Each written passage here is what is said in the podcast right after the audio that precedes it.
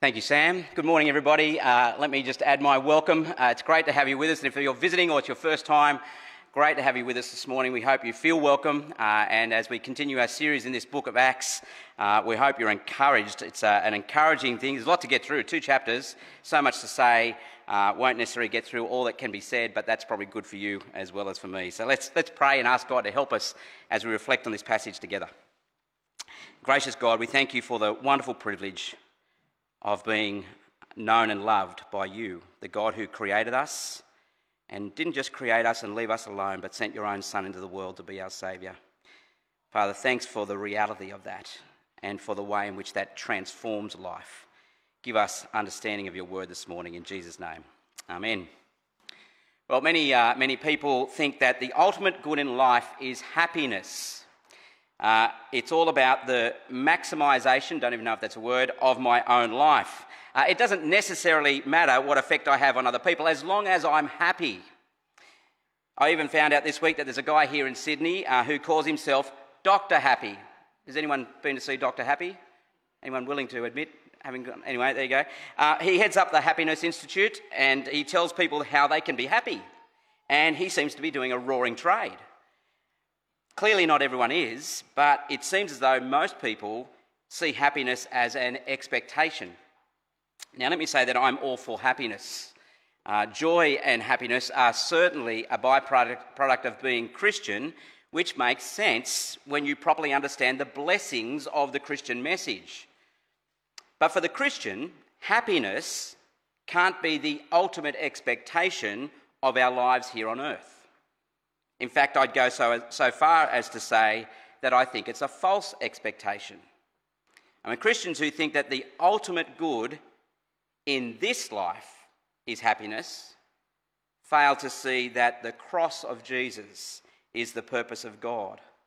See, one of the uh, difficulties Christians face is false expectations of their faith and ministry. Uh, of course, there are many false expectations that Christians can have, and they all tend to lead to doubt uh, disappointment. They can even be the reason for a lack of joy. So, for example, we're told in Romans chapter 1 that the gospel is the power of God to save sinners. But what happens when you take that bold step of sharing the gospel with a friend or family member and they don't respond or they're even angry with you? The gospel doesn't seem that powerful then, does it? Now, no doubt, doubt that will be disappointing, but does it make you lose confidence in the gospel itself? Have you given up talking to your non Christian friends about Jesus? Have you actively bypassed opportunities to tell people the gospel? Now, if that's you, um, chances are you may have some false expectations. So, what can we expect? Uh, what can we expect as we actively engage in ministry together and in our individual settings? Well, chapters 13 and 14 uh, are an account of Paul and Barnabas' first missionary journey. Uh, it's a fascinating account, but as we look at it, what, what could they expect as they were about to embark upon this remarkable new stage of the Christian mission? Well, can I suggest that the overall expectation that you get is that Jesus will fulfill his promise for the gospel to go to the ends of the earth. Now, there's a consistent outward movement of the gospel in these two chapters, uh, which is exactly in line with what Jesus promised in Acts chapter 1, verse 8. Now, Jesus promised that the gospel would begin in Jerusalem, but that it would move out to Judea, Samaria, and ultimately to the ends of the earth. And so this first missionary journey sees the, if you like, the first full blown movement of the gospel from Jew to Gentile, that is to non Jew. And essentially, that's what Acts is about. Uh, what Luke, the writer, wants us to see is that this is very clearly God at work, fulfilling his promises through his Son and his Holy Spirit, as we would expect. Now, you can see uh, God at work right at the beginning of chapter 13 here in the commissioning of Saul and Barnabas. Now, incidentally, in verse 9 of chapter 13, Saul's name uh, is changed to the Greek name Paul, uh, which is appropriate uh, for his Gentile mission, and he's no longer referred to as Saul in the book of Acts. But let's have a look at these first few verses in chapter 13. So pick it up from verse 1. Now, there were in the church at Antioch prophets and teachers Barnabas, Simeon, who was called Niger, Lucius of Cyrene, Manaen, a member of the court of Herod the Tetrarch, and Saul. While they were worshipping the Lord and fasting, the Holy Spirit said, Set apart for me Barnabas and Saul for the work to which I have called them. Then, after fasting and praying, they laid their hands on them and sent them off. So, being sent out by the Holy Spirit, they went down to Seleucia, and from there they sailed to Cyprus. Uh, the church in Antioch, which is uh, already a, a, very mixed group of people, send out Paul and Barnabas to the work they'd already been called to. Uh, now, notice here, though, the real sender. It's in verse 2 it's the Holy Spirit who tells the church to set apart Barnabas and Saul. And then in verse 4, it's the Holy Spirit who sends them out. And we don't know exactly what that looks like at, at the time, but this is God's commission here, not some committee. God is the one who always takes the initiative at every point in salvation history. And so that's why Paul and Barnabas were sent out. Uh, the outward movement of the gospel, of the, of the Christian message about Jesus and all that he's done, is God's work. And the first thing we, we notice is that it moves out geographically. Now, I just want you to have a bit of an idea where Paul and Barnabas go on this mission with the gospel. Uh, you may have already seen it in the kids' talk, I think, but it's just helpful being able to see it, I think. Uh, it makes good sense that they start in Cyprus, the, the island of Cyprus, where Barnabas is from. They go from one end of that island to the other, from Salamis to uh, Paphos. Uh, next, having done that, they sail up to Perga and head to another Antioch in Pisidia. It's not the same one that they came from that sent them in the first place, so it can be a bit confusing. Uh, they're now in modern day Turkey. Now, this Antioch is where the bulk of Luke's account is centred. He records Paul's first sermon here in the synagogue, uh, which we're going to look at a little more closely in a moment. But eventually they get kicked out of Antioch before going to Iconium. Uh, they have to flee Iconium to Lystra, and then eventually Paul is stoned uh, by rocks hitting him, that is, uh, and believed to be dead in Lystra. But he survives and he, he moves on to Derbe before heading back through the same towns where he's been persecuted encouraging those who had become Christians. And they eventually uh, returned back home to report to the church at the original Antioch all that had happened. And so the message of the gospel is moving outward geographically. But it's not just geographically, it's also having an impact culturally and socially as the Gentiles are increasingly Paul's target audience. Now, before we get into that a bit more, I, I want us just to pause here for a moment on this sermon that Paul gives in the synagogue at Antioch in verse 16. Now, Paul's sermon here is the longest recorded in the book of Acts. Uh, it makes clear what Paul understood the content of the Christian gospel to actually be. Uh, today, the church is predominantly Gentile, but the reality is that the gospel was first and foremost a message of good news to the Jews. Jesus himself was a Jew. The apostles, including Paul, were Jews. And Paul begins his ministry by entering into the synagogue, not simply because strategically it made sense, but also because theologically it was appropriate. That is, it was appropriate in the purposes of God. And now, over in verse 46 there of chapter 13, Paul tells the Jews that it was necessary that the word of God be spoken first to them. And so Paul begins his sermon by reminding them that their history was actually God's history. Now, see how Paul begins there from the second part of verse 16? He says, Men of Israel, and you who fear God, listen. The God of this people, Israel, chose our fathers and made the people great during their stay in the land of Egypt. And with uplifted arm, he led them out of it. In terms of Israel's history, what Paul is saying is that God had directed it all. The people of Israel had prospered because of God. And then Paul reminds them of the promise that God had made to their greatest ever king, to King David. Now, have a look at what he says over in verse 23. He says there on, in verse 23 of this man's offspring, that is of King David's offspring, God has brought to Israel a Saviour Jesus as he promised. See, Paul actually shows that God always planned to bring salvation right from the very beginning.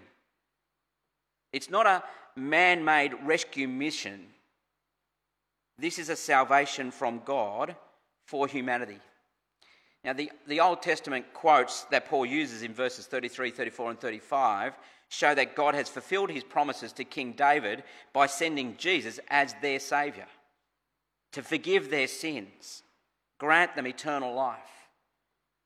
It's first to Israel, but it extends to all humanity. Now, look for a moment at the full conclusion of Paul's sermon over in verses 38 and 39, because here he comes to the pointy end. Verse 38, he says, Let it be known to you, therefore, brothers, that through this man, that is Jesus, forgiveness of sins is proclaimed to you, and by him everyone who believes is freed from everything from which you could not be freed by the law of Moses. So here is both the content and the means of God's salvation. Now, the word translated as freed, twice there in verse 39, is actually the word justified. You can see it in your footnote there. It's an, act, it's an incredibly important word in the Bible. It's not just being found not guilty of something, it's being declared right to be fully righteous before God. It's just as if I'd never done anything wrong. The law of Moses, which uh, includes the Ten Commandments, was actually given to show us God's perfect standards. And the problem is that it exposes the reality that none of us meet those standards. All have sinned and fallen short of the glory of God, the Bible tells us. But the law of Moses doesn't just show us God's perfect standards, it actually upholds God's perfect justice. The breaking of God's law requires punishment. Just read the Ten Commandments and see if you live up to God's perfect character and standards. And we can't pretend it doesn't matter.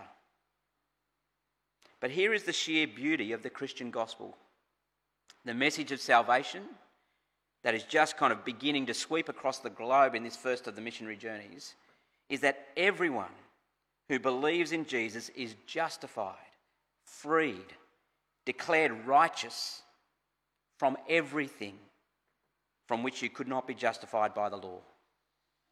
See, this salvation promised by God has been achieved by Jesus, which is why he takes us through the facts of Jesus' life, his death, his resurrection, in verses 26 to 31. Because it's Jesus who met God's standard on our behalf. It's Him who paid the price for our sin. And so salvation is available on the basis of belief in Jesus and on the basis of belief alone, which is why it's available to everyone who believes. And did you notice the response from verse 44? The next Sabbath, almost the whole city gathered to hear the word of the Lord. See, it's because it's available to everyone, it actually brings out the whole city. It's an amazing offer that God would consider me righteous. So here is the offer of the Christian message salvation is available in the Lord Jesus Christ to all who will trust him. And no wonder they came out in droves wanting to hear more. But sadly, notice not everyone. Let me just pick it up from verse 45 there in chapter 13. But when the Jews saw the crowds, they were filled with jealousy and began to contradict what was spoken by Paul, reviling him. And Paul and Barnabas spoke out boldly, saying, It was necessary that the word of God be spoken first to you. Since you thrust it aside and judge yourselves unworthy of eternal life, behold, we are turning to the Gentiles. For so the Lord has commanded us, saying, I have made you a light for the Gentiles, that you may bring salvation to the end, ends of the earth. Now, Paul might have expected that if the gospel was for the Jews, they would embrace it. Jesus was their Saviour, He was the fulfillment of God's promises to them. And you could understand if Paul was a little bit disappointed here. You might even expect that Paul could begin to doubt the gospel.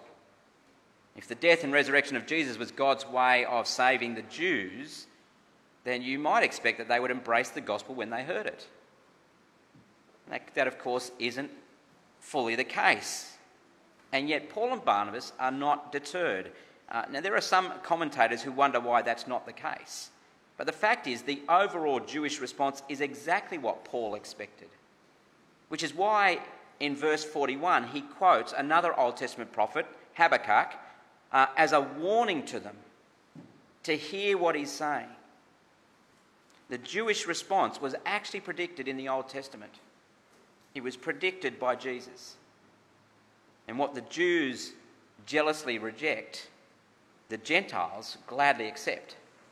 Now, not all Jews, of course. There are many who continue to embrace Jesus today, and we pray many more will continue to come into God's kingdom as they accept Jesus as their Saviour. But the result is that the gospel continues its movement outwards. The mission begins with the Jews, but it spreads to the Gentiles. Look at verse 48. And when the Gentiles heard this, they began rejoicing and glorifying the word of the Lord, and as many as were appointed to eternal life believed. See, the, the gospel was now well and truly moving out more than, more than geographically. It was now radically crossing cultural boundaries as well. Uh, in chapter 13, uh, some Gentiles are spoken of here as God-fearers. Some had already begun to worship the true and living God before the arrival of the gospel, but now they embrace Jesus. But in chapter 14, the gospel begins to penetrate even further as pagans in Lystra and Derbe those who worship false gods begin to be impacted by the gospel as well. Now, this outward movement of the gospel is God's work, and it's right for us to expect that God's promises will be fulfilled, but it's also right for us to expect that there'll be inevitable consequences when we preach the gospel, when we tell people about Jesus. Now, one of those consequences is belief and joy. Now, it's inevitable that when the word of God is preached, people will believe. Uh, Luke emphasises it wherever the gospel is preached. In Cyprus, notice, uh, if you remember back to, to chapter 13, he, fo- he, um, he, focuses on Sergius Paulus, the proconsul. Uh, in verse 7, we're told that he summoned Barnabas and Saul and sought to hear the word of God. And then over in verse 12, we read, When the proconsul believed, when he saw what had occurred, for he was astonished at the teaching of the Lord. It was the same, remember, in Antioch, verse 48. And when the Gentiles heard this, the preaching of the gospel, they began rejoicing and glorifying the word of the Lord. And as many as were appointed to eternal life believed, and the word of the Lord was spreading throughout the whole region. And it was the same story in Iconium, Lystra, Derbe, where the gospel is preached, people get converted. Now, I think we're uh, a little jaded in this expectation at times. We don't seem to see lots of conversions these days, do we? I mean, Paul preached in different circumstances a long time ago. What can we really expect today? Well, can I carefully suggest that perhaps one of the problems is being in the wrong place at the wrong time? Perhaps. That is, in Australia in the 20th and 21st century. I mean, if the common statistics uh, that are regularly spoken of are even vaguely true, then God is at work in our world through his word, by his spirit, in some remarkable ways still. Now, much of that work is taking place in non Western parts of our world. So, for example, in the early 2000s, uh, Josh Claiborne, uh, a lawyer and a leading Christian writer on a range of issues, Uh, writes this. He said, In communist China, in the face of sometimes terrifying government opposition, people are committing themselves to a spiritual relationship with Jesus Christ at a rate averaging about 28,000 new converts a day. Now, that's less than 20 years ago. He goes on to talk about the incredible growth of Christianity in Africa, where it's reported that Christian growth in Africa has been nothing short of astonishing. There were 8.7 million African Christians in 1900, but there are over 389 million African Christians today. The Word of God is powerful. It always brings about His effects. That is, people get converted. But not everyone who hears the gospel is converted. A belief is only one of the inevitable consequences, because the other side of the coin is rejection. You know, whether Elymas the magician or the Jews in Antioch, Luke implies that their rejection was deliberate. That is, it's not that they don't understand, it's just that they will not believe. And so we need to realise that the gospel won't always be met with joyful belief. But that should never stop us from sharing it. Well, in chapter 14, there is a, a different response to the Jewish rejection that we've seen. Um, one of the consequences of preaching to um, pagans, to uh, non believers or believers in other gods, sometimes is just simply misunderstanding.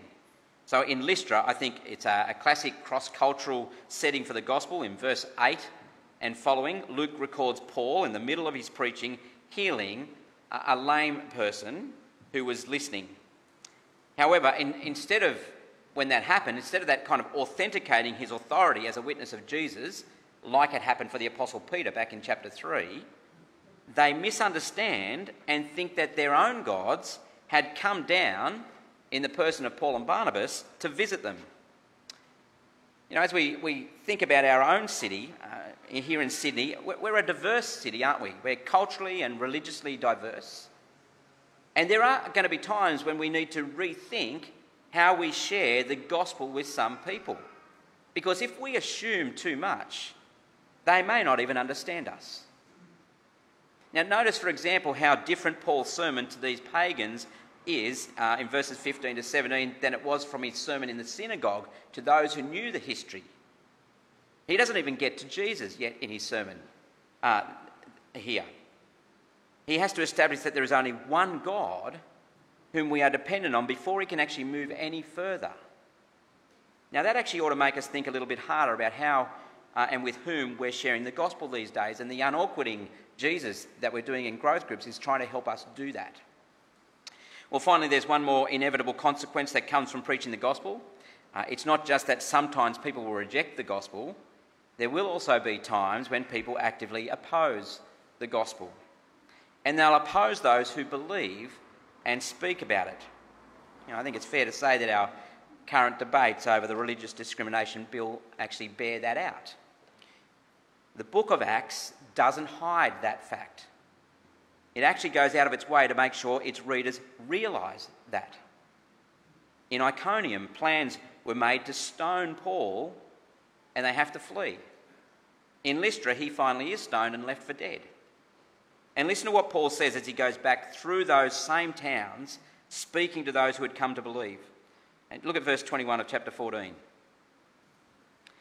When they had preached the gospel to that city, that is Derbe, and had made many disciples, they returned to Lystra and to Iconium and to Antioch, strengthening the souls of the disciples, encouraging them to continue in the faith, and saying that through many tribulations we must enter the kingdom of God. Now, it may not sound, might not sound great, but Paul wants us to expect hardships because it's through persecutions and hardships that we are going to be in the kingdom of God. Now, Paul actually has his eyes wide open and he wants us to have our eyes wide open when it comes to Christianity. It's not all plain sailing, but there's nothing more worthwhile in all the earth than the joy of knowing Jesus as our Saviour. Now, importantly, this passage corrects some of the areas where Christians can have false expectations. To live the Christian life well requires having the right expectations. And so let's have a look at a few of those as we conclude. That is, we need to expect that God is still at work. The whole Bible makes it clear that God is never content to leave people unreached by the gospel. Uh, Christianity is, at essence, a rescue mission, a message of salvation. God thinks that you and I need saving. And that's the good news message of salvation for the whole world that Christians talk about of forgiveness of sins, of freedom from guilt and shame and death and whatever it is that enslaves you, and of great blessing from the hand of God. Now, we often sing that great old hymn, Rock of Ages. It has the words that speak about the work of Jesus. It says, Be for sin the double cure, save me from its guilt and power. See, the, the Apostle Paul knew of this double curse, the guilt and power of sin. But he also knew of this double cure the gospel of the death and resurrection of Jesus. See, that's why Paul was compelled to preach the gospel whenever, wherever he could. See, now is still the time for the good news to reach out into the land of both Gentile and Jew. God is out there doing it. He's calling people to Himself. He's doing it. Will you get on board with what He's doing? Do you know that God is still at work? Well, secondly, we need to realise that the gospel still divides. Uh, as difficult as, as we find that, we need to expect it. Our desire, of course, is that everyone knows the great joy of having a relationship with Jesus. But we're told to expect that when the gospel is preached, there will be two responses. Some will believe, others will reject. And if we fail to realize that reality, it will lead us to doubt the love and the power of God. Well, a third right expectation is that eternal life is still by the way of the cross. People who uh, chase happiness as the ultimate good do so via ex- external circumstances, by possessions. I mean, some Christians mistakenly think that because they have God, then they'll also have health and wealth and success and therefore happiness. Yes, God keeps his promises, but he never promised those things in this life. In fact, every generation of unbelievers have proven that those external things can never ultimately bring an individual true happiness. Jesus entered into his glory by way of the cross. And Paul makes it clear that we are to follow in his footsteps, the footsteps of our Saviour. First the cross, then the crown. It's his kingdom that matters. And one day all other kingdoms will lay in ruins and give way to the kingdom of God. See, Christians don't chase external happiness as the ultimate. But that doesn't mean that joy isn't still a reality, because it is. And we need to realise that true joy and happiness is not dependent on external circumstances. Uh, the people in chapter 13 were filled with joy because they had their sins forgiven, their guilt removed, the guarantee of eternal life. Sure, they may have had to face opposition, ridicule, even possibly persecution. But when we are the Lord's, we know that nothing can separate us from the love of God. We may not pursue happiness as the ultimate good, but we have access to the greatest joy. It's found in Jesus. Let's pray. Our gracious God and Saviour, we thank you for sending your own Son, the Lord Jesus Christ, to live, to die, to be raised to life again for our forgiveness, for our justification, that we might be freed from the guilt and the shame and the failure of sin and given life freely by putting our trust, our faith, our belief in Jesus. Father, we pray, Lord God, that you would help us to see this morning if that's not something that we've done, that it's ex- as simple as accepting you as our Saviour. And Father, we pray, Lord God, that if we have done that, that we would see that the gospel is wonderful and is powerful to save sinners. And so help us to be bold as we declare it to others and trust you for the response. And we ask these things in Jesus' name. Amen.